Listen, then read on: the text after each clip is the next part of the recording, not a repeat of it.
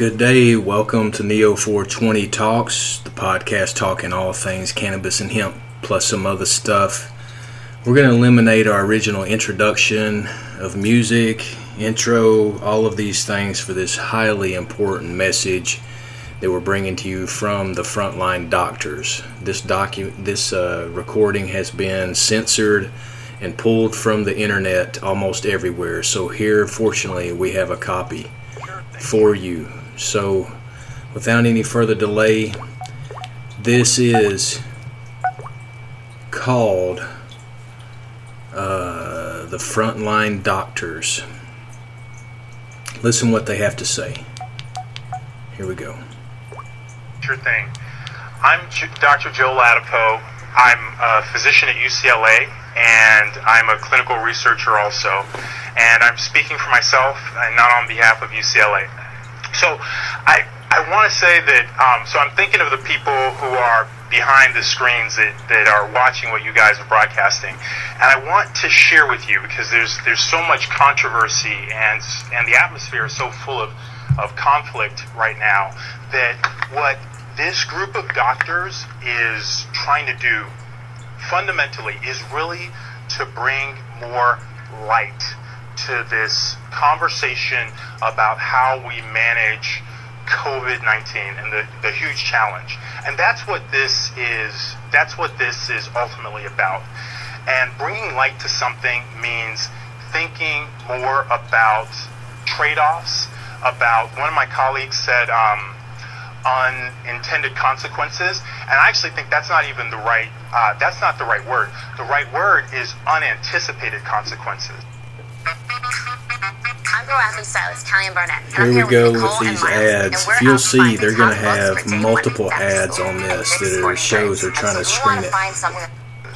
Really thinking about the implications of the decisions we're making in this really, you know, really extraordinary time that we're in.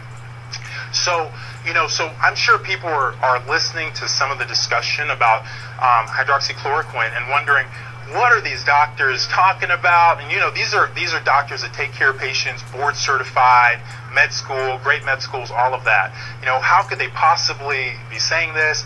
You know, I watch C N N and N B C and they don't say anything about this. And and that's actually, that's the point.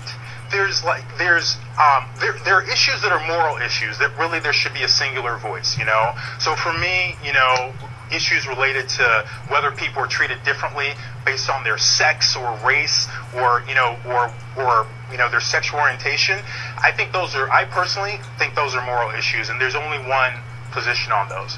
But covid nineteen is not a moral issue.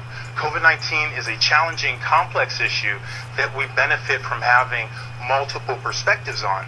So it's not good for the American people when everyone is hearing one perspective on the main on the main stations. There's just there's no way that's going to serve us.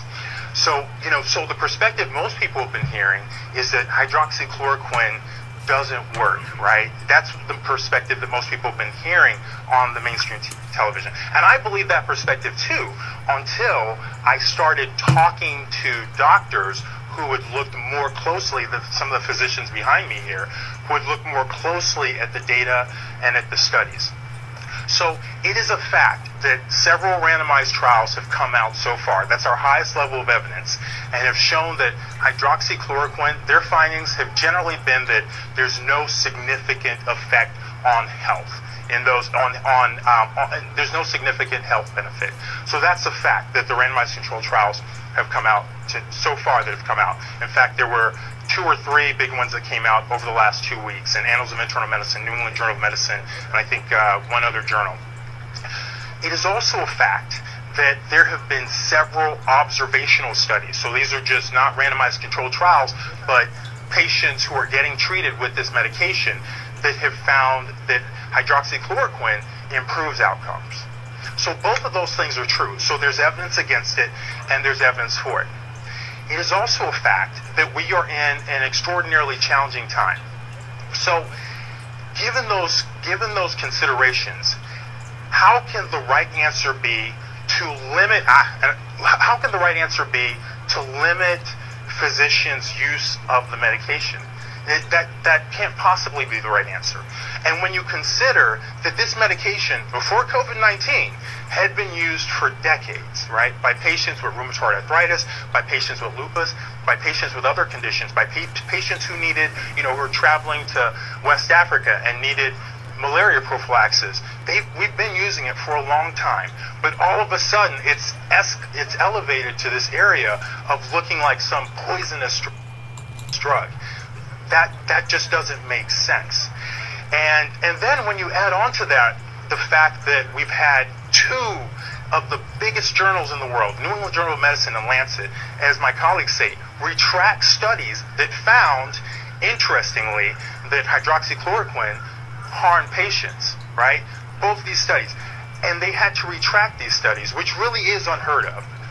That's that should raise everyone's concern about what is going on. So at the very least, we can live in a world where there are differences of opinion about the effectiveness of hydroxychloroquine, but still allow more data to come, you know, still allow physicians who feel like they have expertise in, with it, use their use that medication, and still, you know, talk and learn and and get better at helping people with COVID nineteen. So so why we're not there is is not is not good, doesn't make sense, and we need to get out of there. It's very simple, and it should be in the hands of the American people. The difficult is that at the moment, because of politics, it's being blocked from doctors prescribing it, and it's being blocked from pharmacists releasing it. They've been empowered to overrule. Why is this not over the counter, as you can get it in much of the world, in almost all of Latin America, in Iran, in Indonesia, in sub-Saharan Africa? You can just go and buy it yourself.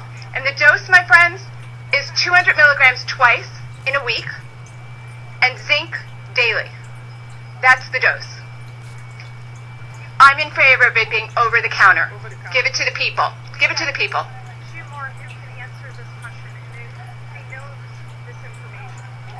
Hi, everyone. I'm uh, I'm Doctor James Starr. I just want to add a couple comments to what Doctor Gold was saying. If it if it seems like there is an orchestrated attack that's going on against hydroxychloroquine, it's because there is.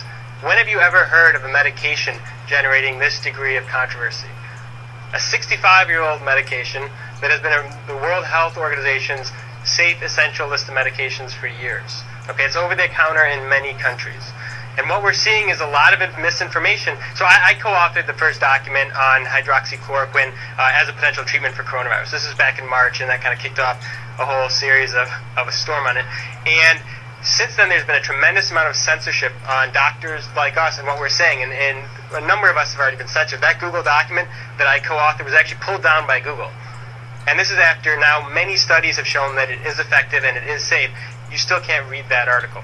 And there's also this misinformation out there. And unfortunately, this has reached the, the highest orders of medicine. Um, in May, there was a, an article published in The Lancet. So this is one of the world's most prestigious medical journals in the world. Okay, the World Health Organization stopped all their clinical trials on hydroxychloroquine because of this study. And it was independent researchers like us who care about patients, who care about the truth, that dug into this study and determined that it was actually fabricated data. The data was not real. And it was so we did this so convincingly that this study was retracted by The Lancet less than two weeks after it was published. This is almost unheard of, especially for a study of this magnitude. So it's, you know, I apologize to, to everyone for the fact that there is so much misinformation out there, and it's so hard to find the truth. And unfortunately, it's going to take looking in other places for, for the truth. It's going to be, that's why we formed uh, Frontline Doctors here, to try to help get the, the real information out. There it is.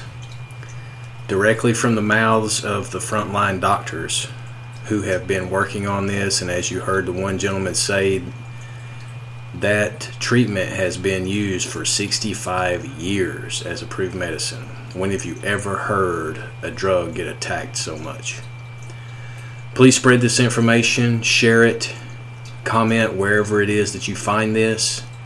Let us know what you're thinking, what your thoughts are, as well as continue to share truth against the lies. Again, here at Neo four twenty Satellite Studio in the Pacific Northwest. For all those who do, we salute you.